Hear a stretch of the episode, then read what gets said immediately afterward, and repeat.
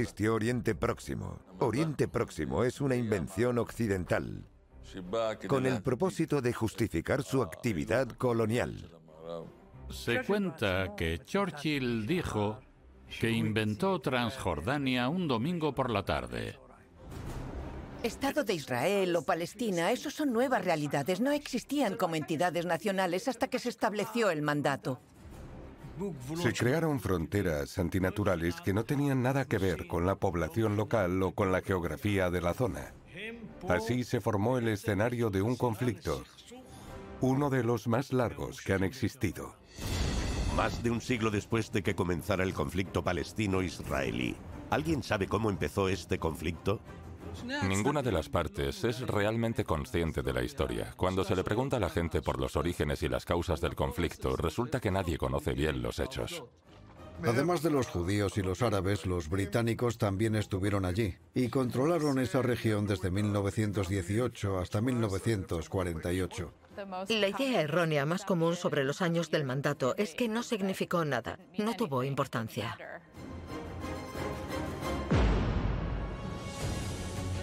Los británicos no fueron quienes inventaron el término Palestina, pero sí le dieron una nueva definición para lograr avances y alcanzar ciertos objetivos. Los sionistas creían que los británicos estaban beneficiando a los árabes y los palestinos creían que los británicos estaban beneficiando a los sionistas. La verdad es que eran los británicos los que se estaban beneficiando. Ahora, gracias a innovadoras investigaciones, entrevistas excepcionales con quienes estuvieron directamente implicados y documentos secretos revelados recientemente, podemos contar por primera vez la historia real e inédita y responder a la pregunta de cómo y por qué empezó todo. En el conflicto entre judíos y árabes, ambos bandos son meros actores secundarios que existen porque así lo exigen unas reglas de juego más poderosas que ellos. Y ambos bandos han perdido y siguen perdiendo a día de hoy.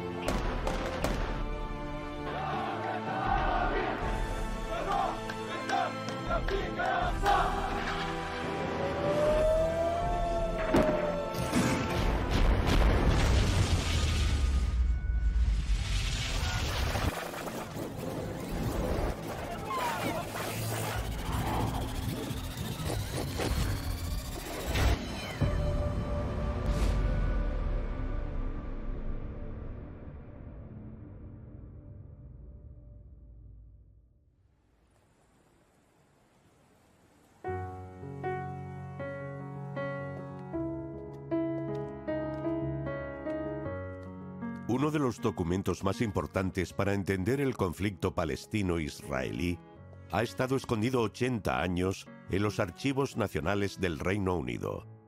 Lo ha sacado a la luz el historiador Steven Wagner. Para comprender los orígenes de este conflicto hay que mirar atrás, al momento en que surgió la idea de dividir la tierra de Palestina entre judíos y árabes. Todo empezó con la Comisión Peel de 1937. Aquí hay un conjunto de documentos que estaban ocultos. Debían mantenerse en secreto durante el tiempo que estuviera el proceso en curso. La Comisión Peel recogió los testimonios de miembros del gobierno, líderes políticos palestinos y destacados sionistas.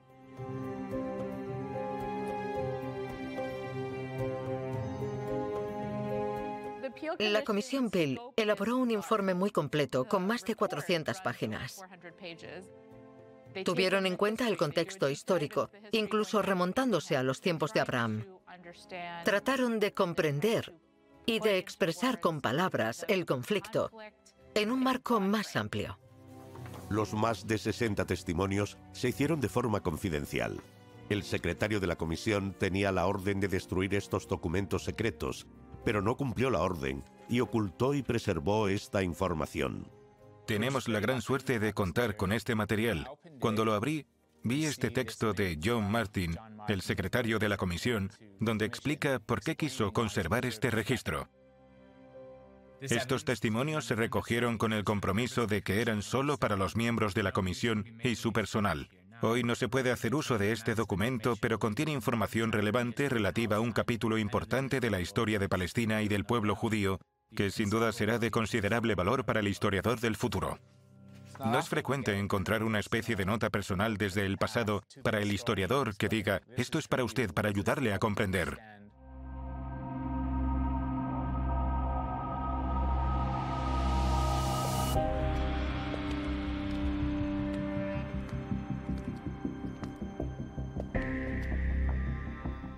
Espero que sea verdad que nada de esto aparecerá en la prensa. Así podremos hablar con franqueza. Claro, la mitad de este material es privado. Algunos de esos testimonios se ofrecieron en público y otros en privado. La pregunta es, ¿por qué hubo sesiones privadas? La idea era que los consultados hablarían de su posición con más honestidad si no se hacía pública. Pero esas declaraciones secretas demuestran que por parte de las autoridades británicas hay cierto cinismo sobre el conflicto. Una sensación de que es intrincado. Una sensación de que va a requerir violaciones de derechos y de todo tipo de acuerdos. Fuera intencionado o no, los británicos les habían prometido el país a dos pueblos diferentes y tenían que resolverlo.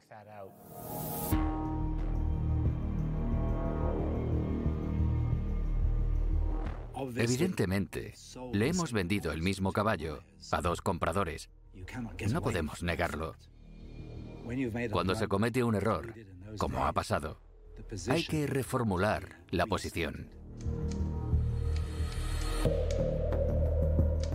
El contenido de estos testimonios secretos nos da una idea de lo que estos agentes pensaban sobre el problema y lo que consideraban una solución, a su entender. Estos documentos han modificado la visión que teníamos de ese momento tan importante para la historia de Palestina. Como historiadora del Imperio Británico, lo que me resulta fascinante al leer estos testimonios secretos es constatar que los funcionarios británicos admitían el fracaso del mandato. Oriente Próximo, tal como lo conocemos hoy, es producto del temor. Del temor que tenía el Imperio Británico a perder su hegemonía mundial. Todo empezó en 1916, cuando la Primera Guerra Mundial estaba en su apogeo.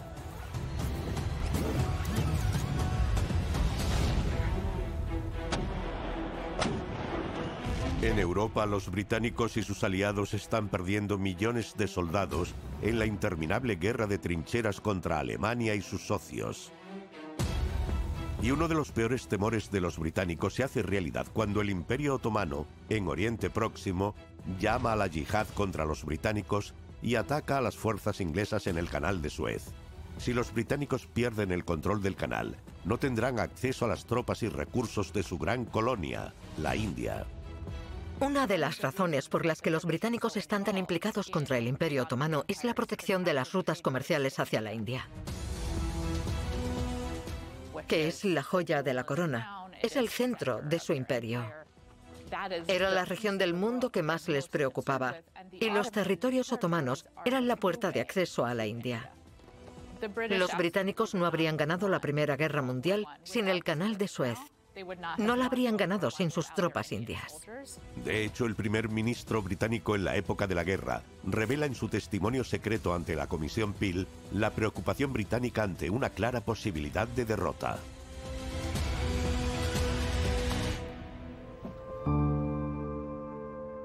Ahora contemplamos la guerra a través del resplandor deslumbrante del triunfo. Estábamos convencidos de que saldríamos victoriosos, pero también los alemanes estaban convencidos de que se alzarían con la victoria y tenían muchas razones para llegar a esa conclusión. Habían aplastado a los rumanos, El ejército ruso estaba completamente desmoralizado por sus numerosas derrotas. El ejército francés estaba agotado y eso formó parte de nuestra estrategia propagandística para movilizar todas las opiniones y fuerzas internacionales. Eso debilitaría al enemigo y mejoraría las posibilidades de los aliados. La estrategia británica consiste en encontrar un aliado local que les ayude a luchar contra el enemigo común. Por eso, durante la Primera Guerra Mundial, los británicos se alían con los hachemitas, que residían en lo que hoy se conoce como Arabia Saudí, un pueblo que anhelaba liberarse del control otomano. Para entender quiénes eran los hachemitas hay que saber que el profeta Mahoma era hachemita. Es un linaje muy respetado. Un linaje de líderes en el mundo árabe con fuertes conexiones en todo el país. Eran los encargados de administrar la ciudad de la Meca. Para los británicos, los hachemitas están en el lugar y en el momento indicados. La situación para los británicos es complicada en todos los frentes, a pesar de que el imperio británico es la fuerza que domina el mundo. Y cuando los otomanos llaman a la yihad y abren otro frente contra ellos, el temor a perder el canal de Suez cobra más fuerza que nunca. Durante la Primera Guerra Mundial, los británicos buscaban un aliado que les ayudara a luchar contra el dominio otomano y encuentran ese aliado en los hachemitas. Vieron en el jerife Hussein una figura capaz de liderar un levantamiento contra el imperio otomano, capaz de movilizar a las masas musulmanas de Oriente Próximo. Entonces no había países separados, sino un territorio bajo dominio otomano, desde Estambul hasta Yemen. Los ciudadanos del Imperio Otomano se definían ante todo por su fe religiosa. Había varios grupos étnicos con lenguas y costumbres diferentes, pero aglutinados por la estructura imperial. Pero los árabes no son turcos y lo mismo que otras naciones bajo el dominio otomano, no sienten que pertenezcan a ese imperio. Había musulmanes en el imperio otomano e incluso diferentes tipos de musulmanes, sunitas y chiitas, además de cristianos de varios grupos étnicos y judíos.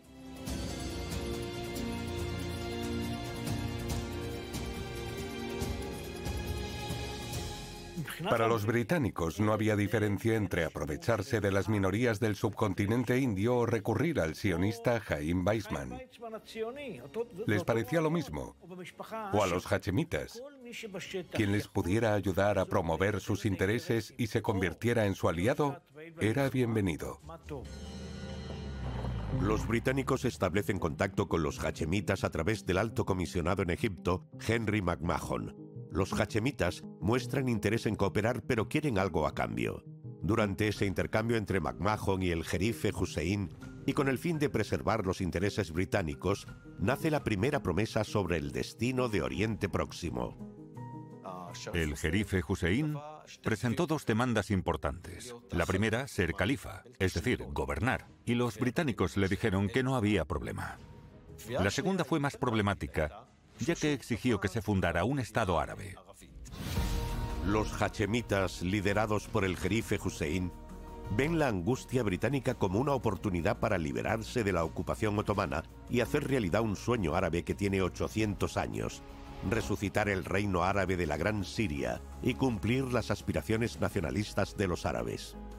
La Gran Siria abarcaba Antioquía, incluía Irak, Líbano, Jordania, y por supuesto su tierra. Los británicos respondieron a través de McMahon que aceptaban las exigencias del jerife Hussein. A esas alturas, los británicos están dispuestos a hacer prácticamente cualquier promesa con tal de ganar la guerra. El elegido para liderar la revuelta árabe contra los otomanos es el príncipe Faisal, hijo del jerife. Los británicos vieron cualidades de líder en Faisal, un hombre carismático, y prefirieron que él liderara la revuelta, junto con Lawrence de Arabia. Lawrence era un oficial de enlace. Su trabajo era mantener al hijo de Hussein, Faisal, en el juego, por así decirlo, e informar sobre lo que pasaba. Los hachemitas podían movilizar tropas rápidamente y de forma encubierta para atacar a los otomanos desde la retaguardia y podrían ser sus aliados en los acuerdos de posguerra. Para los seguidores del movimiento nacionalista árabe, la revuelta árabe en el desierto, que estaba liderada por el príncipe Faisal junto con Lorenz de Arabia, suponía algo más que un significado simbólico. Por primera vez, era una rebelión con aspiraciones nacionalistas, con la promesa de una potencia importante, de que obtendrían su independencia y crearían un Estado independiente del Imperio Otomano. Esta revuelta tiene mucho de mito. Su objetivo era avanzar hacia el norte por la Meca, Medina y Aqaba, entrar en Transjordania y avanzar hacia Damasco.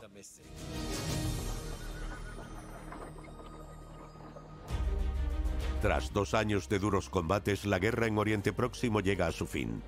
Los británicos repelen a las fuerzas otomanas, conquistan Palestina y permiten que Faisal entre en Damasco como su libertador. En octubre de 1918, Faisal entró en Damasco. La entrada de Faisal con su ejército es simbólica, porque Damasco se consideraba la capital del nacionalismo árabe.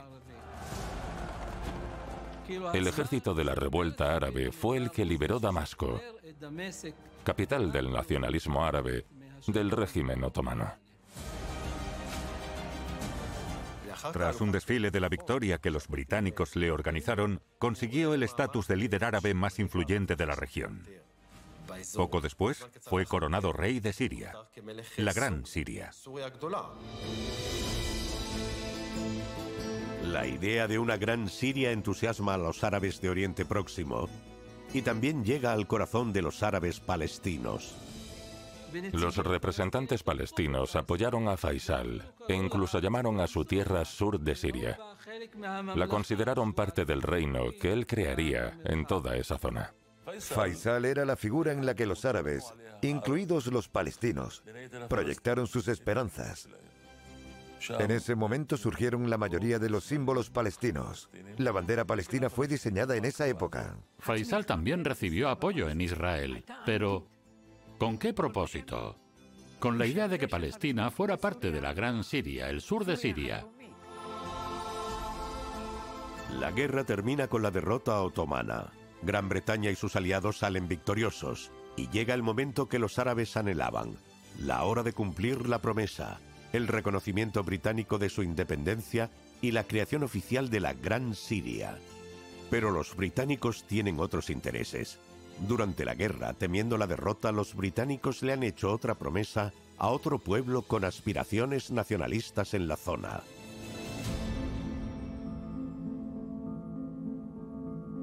Al mismo tiempo que se desarrolla el nacionalismo árabe, surge en Europa la aspiración nacional de un pueblo que también conserva un antiguo sueño relacionado con la tierra de Israel, el pueblo judío que fue expulsado de la zona 2000 años antes y se dispersó por el mundo. El nacionalismo moderno alentó la idea de que los grupos étnicos tienen derecho a convertirse en entidades independientes. El Estado de Francia pertenece a un pueblo de habla francesa y llaman a su país Francia, como los alemanes que hablan alemán y llaman a su país Alemania. A pesar de su afinidad religiosa con la tierra de Israel, muchos judíos europeos también se consideran franceses, alemanes o británicos, e incluso luchan por estos países durante la Primera Guerra Mundial. Pero a medida que los pueblos de Europa comienzan a formar estados donde quiera que estén, los judíos descubren que están excluidos de esas nuevas organizaciones nacionales y que por lo tanto deben abandonar Europa. El sionismo es el resultado de la profunda decepción de los judíos al verse excluidos por ese nuevo nacionalismo que no resuelve el problema antisemita, sino que crea un nuevo tipo de antisemitismo moderno y aún más violento. Aunque no se les separase en un grupo aparte, no estaban integrados en el mundo del comercio, las profesiones liberales o las universidades. Los judíos se dieron cuenta de que no tenían futuro en Europa. Y podían optar a una de estas tres soluciones. Emigraban al occidente liberal democrático, transformaban Europa con la revolución socialista o creaban el sionismo.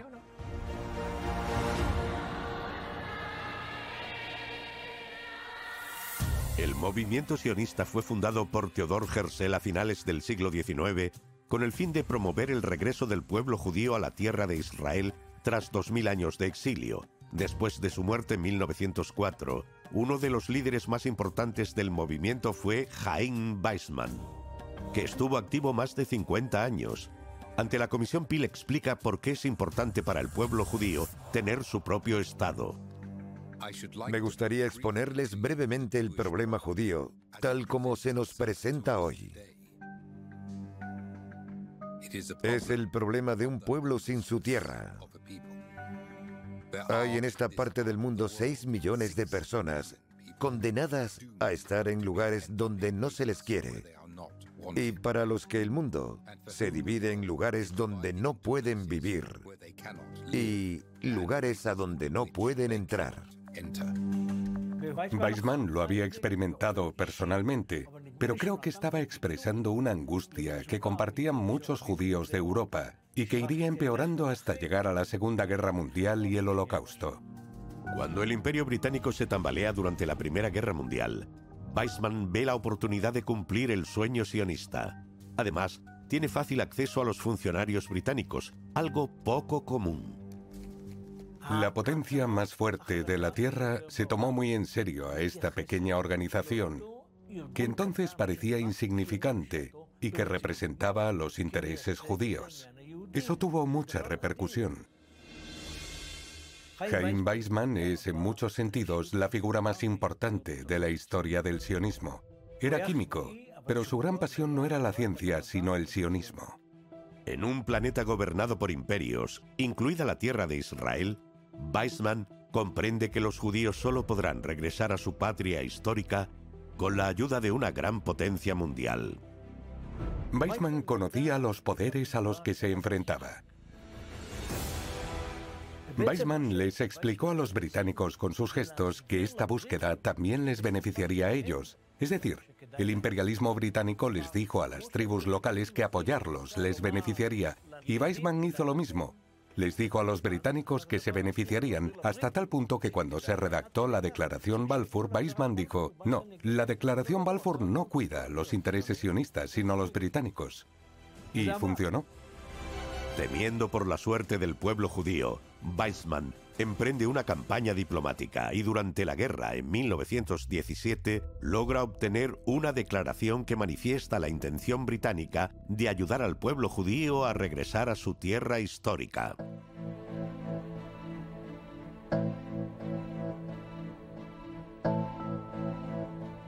Es una carta formal entregada por el ministro de Asuntos Exteriores británico Arthur James Balfour el 2 de noviembre de 1917. Se titula Declaración. Es un anuncio formal del gobierno británico donde dice que ve con buenos ojos la fundación de un hogar nacional para el pueblo judío en Palestina. No está claro en qué lugar de Palestina. Para los judíos es un momento histórico. Podemos comprender su magnitud a través de estas imágenes que nunca fueron difundidas. Escena 1, toma 1. En 1981 el canal de televisión público israelí produjo una serie sobre la historia del pueblo judío llamada Amud Haesh, es decir, columna de fuego. Durante dos años grabaron a judíos árabes y funcionarios británicos que estuvieron en activo durante el mandato británico. Algunos de esos testimonios se descartaron, ahora por primera vez han salido a la luz. Por ejemplo, el de Max Nurok, que estuvo presente en la ceremonia en la que se presentó al mundo la Declaración Balfour. En aquel entonces yo era oficial del ejército británico, aunque soy judío irlandés. Weizmann me conocía y se las arregló para que recibiera una invitación a la gran ceremonia donde se hizo pública la Declaración Balfour. Así que asistí y escuché aquellos grandes discursos sobre la declaración. No pensé en Israel, solo pensé que era algo bueno para los judíos. Ese fue el resultado de ese ambiente de intereses donde se movían los británicos a finales de 1917. Nada más. Pero luego Jaime Weizmann convirtió la Declaración Balfour en la Declaración Balfour. Ese documento británico se convirtió más tarde en algo internacional. Es uno de los documentos más misteriosos de todos los tiempos. Es difícil entender por qué la gran potencia de la época respaldó este movimiento incipiente cuando solo había un puñado de judíos en la tierra de Israel. En los testimonios secretos de la Comisión Peel se descubre algo increíble. Lloyd George, primer ministro británico durante la Declaración Balfour, revela por qué el imperio hizo esa promesa a los judíos.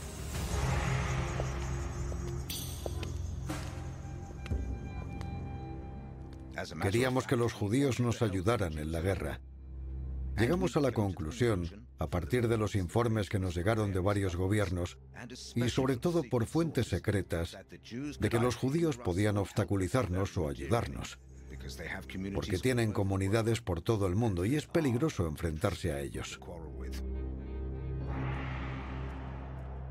Nos pusieron muchas dificultades antes de la entrada de Estados Unidos en la guerra, porque los banqueros judíos tienen mucha influencia allí. Pero son muy útiles si están de tu lado. Por lo tanto, hacer esa declaración en ese momento fue algo estratégico. El testimonio secreto de Lloyd George se hace eco de la opinión popular de la época respecto a los judíos. Poco antes de la Primera Guerra Mundial se publicó el libro antisemita Los Protocolos de los Sabios de Sion, donde se afirma que los judíos controlan la política y el sistema financiero mundial mediante un consejo secreto. El testimonio de Lloyd George revela cómo los británicos, que creían en ese poder global judío, difundieron febrilmente la Declaración Balfour entre las comunidades judías. Se distribuyeron millones de folletos en todas las ciudades y zonas del mundo donde había comunidades judías. Los lanzamos desde el aire sobre ciudades alemanas y austriacas y también por toda Rusia y Polonia. Durante la Primera Guerra Mundial, los británicos pensaban que el apoyo judío los llevaría a la victoria. Se pensaba que la comunidad judía de Estados Unidos era muy fuerte y que ayudaría a los británicos. Los británicos pensaban que muchos de los revolucionarios rusos eran judíos y que era más probable que Rusia siguiera de su lado si los británicos brindaban algún apoyo a un Estado judío en Palestina. Los británicos hicieron la misma suposición que muchos europeos o muchos cristianos, la suposición de que existía un poder global judío. Jaime Weizmann le decía a todo el que quisiera obtener beneficios de esa idea antisemita, ¿tiene usted algún problema? A los británicos les dijo, en Moscú, en París y en Washington hablan yiddish. Yo me encargo. Sí, había ideas antisemitas en el ambiente, pero el sionismo las usó con mucha eficacia y en beneficio de sus intereses. Cuando los británicos emitieron la declaración Balfour, no pensaron tanto en la situación después de la guerra como en la situación durante la guerra. Durante la Primera Guerra Mundial, los británicos hicieron todo tipo de promesas a distintos actores. Esto no es de extrañar.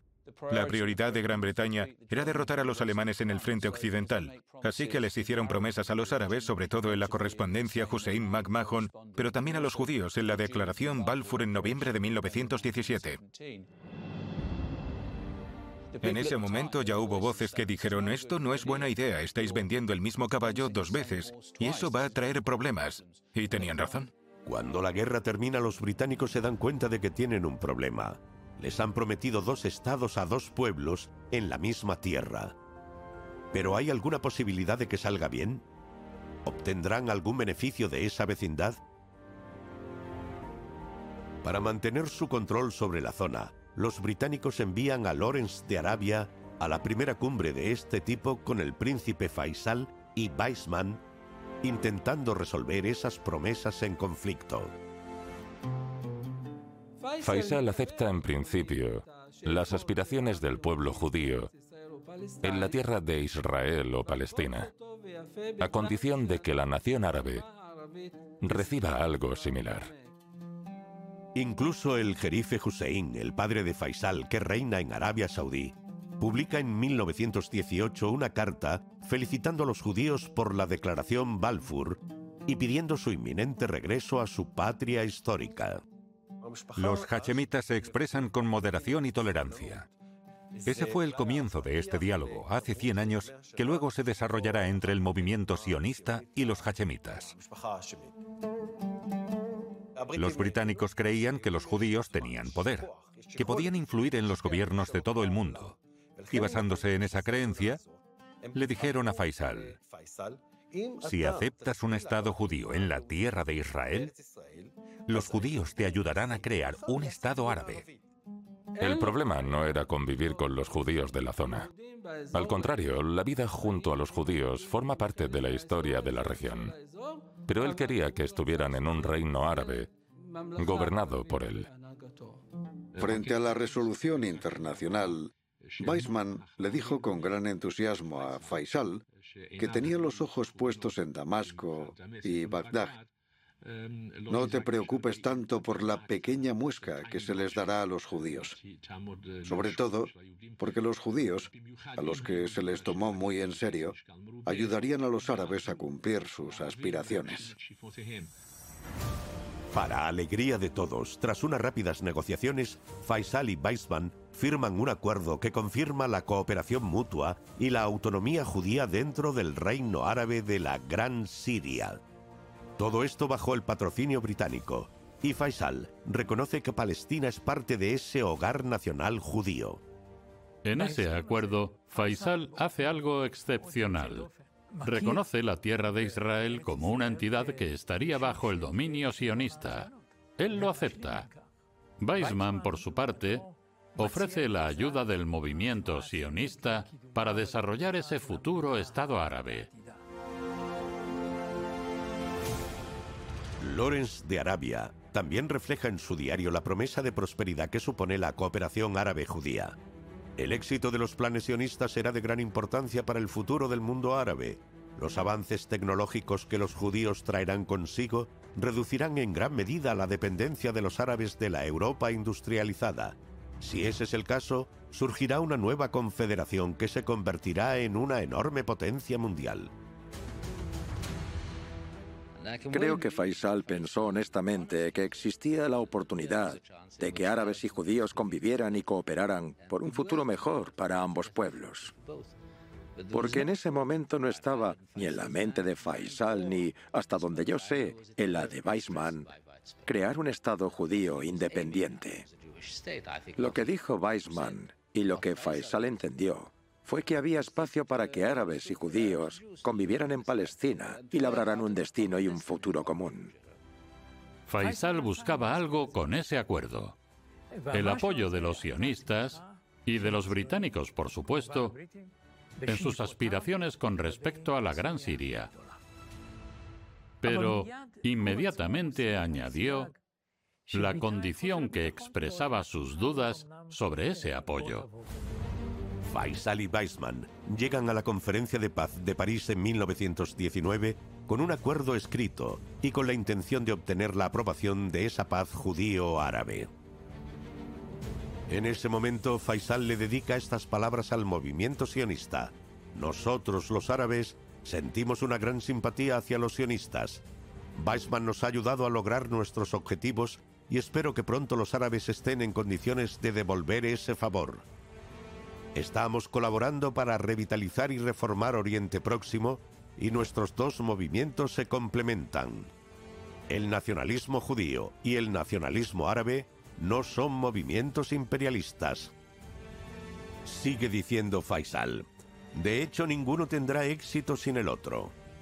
Mi pueblo y yo esperamos con ansia el día en que nos ayudemos mutuamente. Solo así tendrá lugar en el mundo civilizado la nación que deseamos crear. A principios de 1919 se produjo en París un acontecimiento colorido y sin precedentes. A la conferencia de paz de París acudió gente de todos los colores y orígenes y oficialmente todos estaban en igualdad de condiciones, pero solo era una formalidad, porque quedó claro que las potencias ganadoras estaban en el centro, los británicos, los estadounidenses y los franceses. Faisal y Weizmann se sorprenden y se entristecen al comprender que su sueño no se hará realidad. las triunfantes naciones europeas tienen otros planes para Oriente Próximo y que judíos y árabes hayan llegado a un acuerdo de paz histórico no les resulta relevante.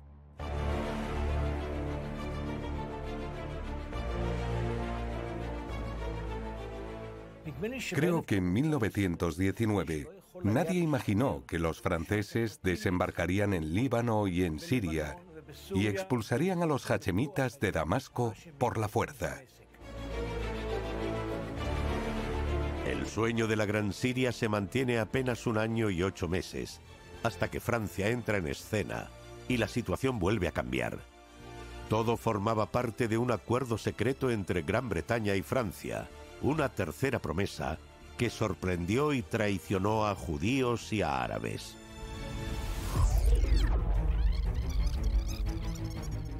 Al mismo tiempo que les hacían promesas a los judíos y a los árabes, en total secretismo, Gran Bretaña y Francia debatían cómo quedaría Oriente Próximo tras la guerra. Los representantes Mark Sykes y François-Georges Picot dividieron Oriente Próximo entre los dos imperios, sin tener en cuenta a las personas que vivían en la zona. Firmaron el acuerdo Sykes-Picot, y el tiempo demostraría que este acuerdo pesaba más que otras promesas hechas en la región. El acuerdo Sykes-Picot tuvo inmensas repercusiones en todo Oriente Próximo los siguientes 100 años, porque las fronteras que se establecieron crearon estados artificiales que luego se convirtieron en reales y desarrollaron nuevas identidades. Esa división supuso un cambio radical en Oriente Próximo. El acuerdo Sykes-Picot fue un acuerdo secreto. Se suponía que los árabes no eran conscientes de las intenciones de Gran Bretaña, por no hablar de los enemigos de Gran Bretaña, es decir, los otomanos y los alemanes que tenían sus propios planes.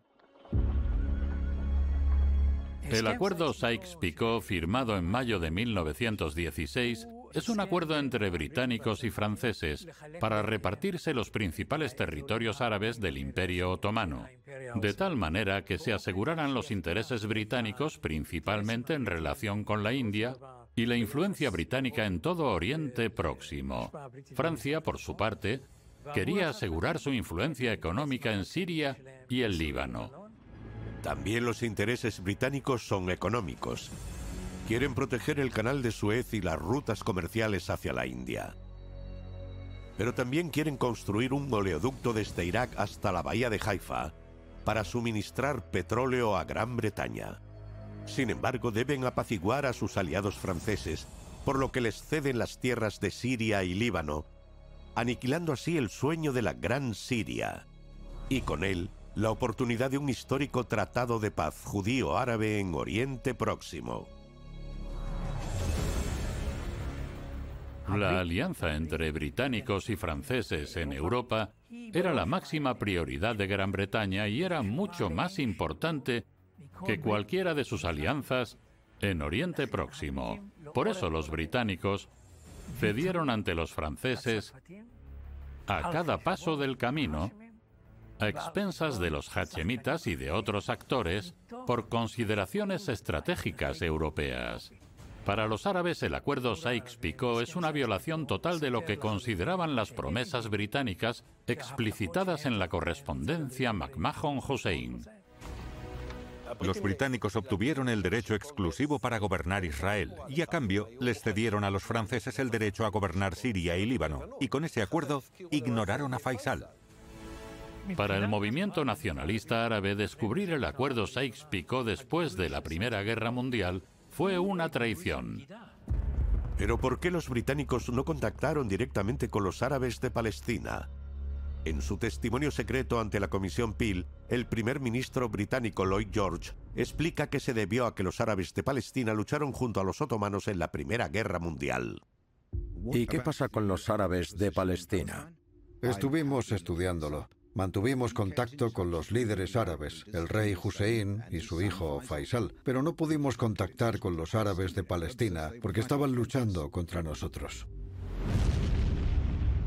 Cuando los planes de las potencias europeas se hacen públicos, los árabes de todo Oriente Próximo participan en violentos disturbios en clara oposición al colonialismo europeo. Una de estas protestas tiene lugar en Palestina con motivo de la festividad de Nabi Musa en 1920.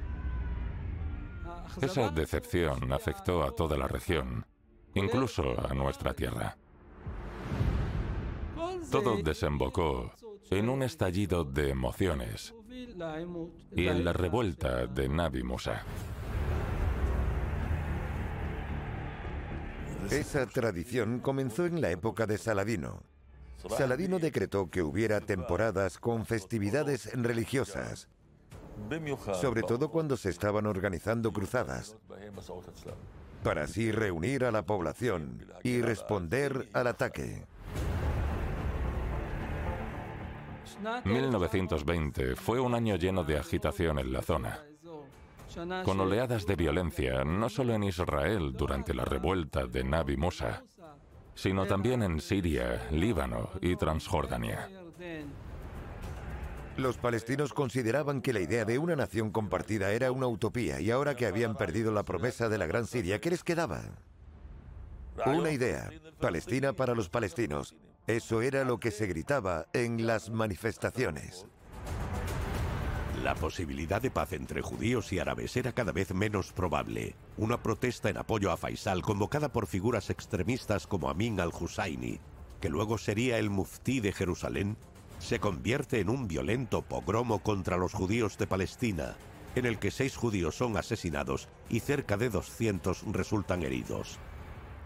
A Hach Amin le resultó fácil reclutar a la oposición, incitar a la juventud, encabezar las protestas y darle alas al nacionalismo palestino.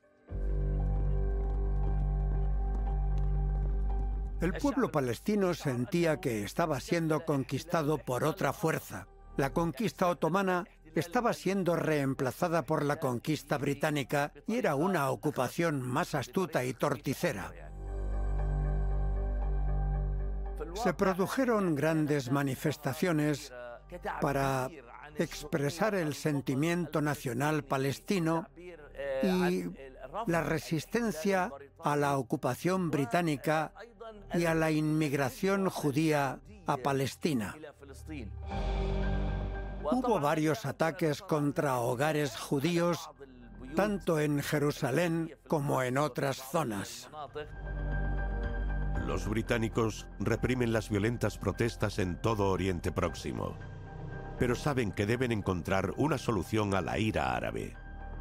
Varios meses después, el nuevo ministro de Colonias, Winston Churchill, es enviado a Oriente Próximo para calmar la situación. Gran Bretaña y Francia temen el aumento de la influencia estadounidense después de la guerra y la oposición al colonialismo, por lo que adoptan el sistema de mandatos, donde supuestamente estos países no tienen el control directo sino la persona a cargo que ayuda a los nativos a obtener la independencia. Había tres tipos de mandato, A, B y C. Se suponía que el mandato A estaba muy cerca de la independencia, mientras que en los mandatos de tipo C eso ocurriría mucho tiempo después. Palestina era un mandato de grado A y fue otorgado a Gran Bretaña en 1920. Dicho esto, Gran Bretaña y Francia vieron los mandatos como una extensión del colonialismo.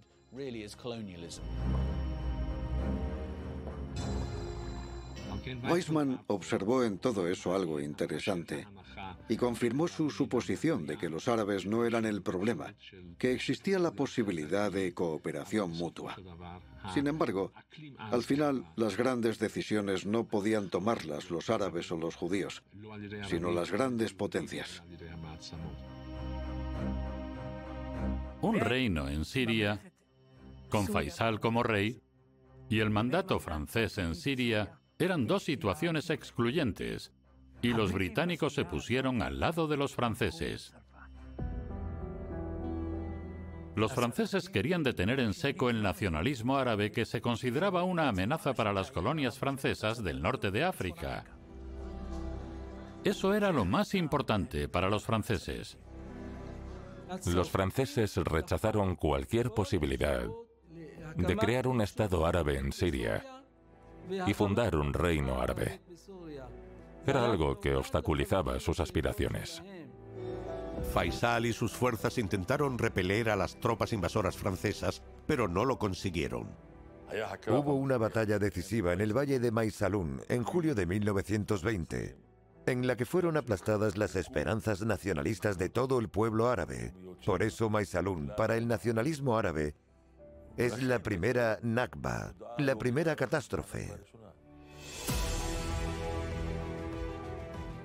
Hussein bin Ali y sus hijos se convirtieron en el símbolo de la lucha nacionalista árabe y en el germen de la lucha por una nación y una patria árabe unificada.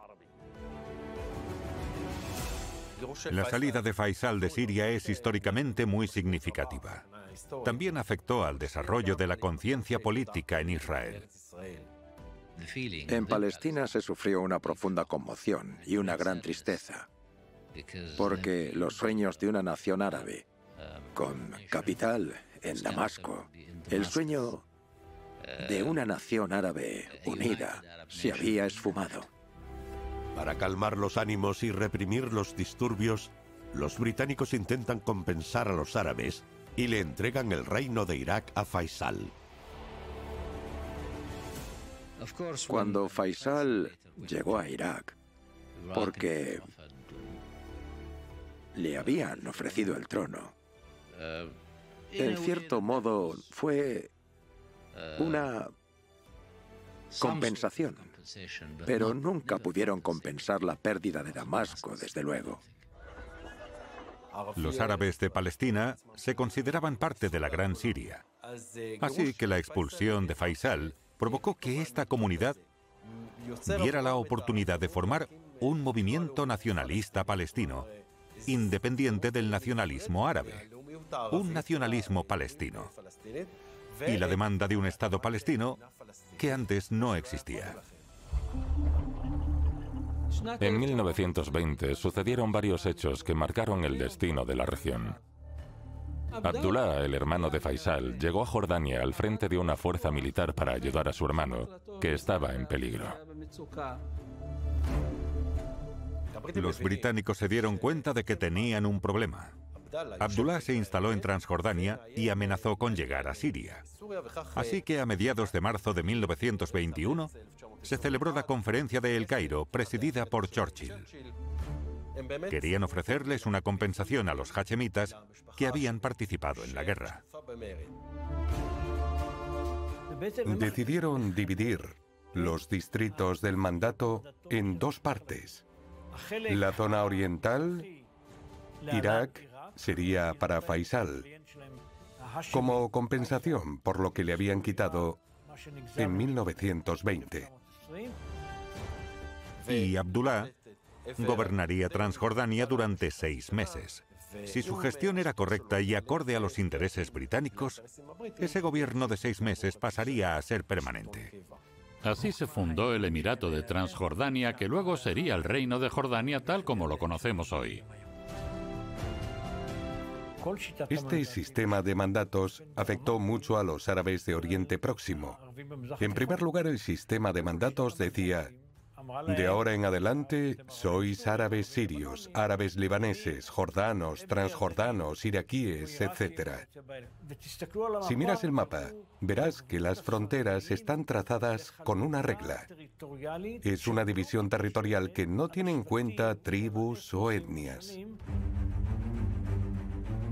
Oriente Próximo, tal como lo conocemos hoy, se creó en el periodo comprendido entre 1917 y 1922.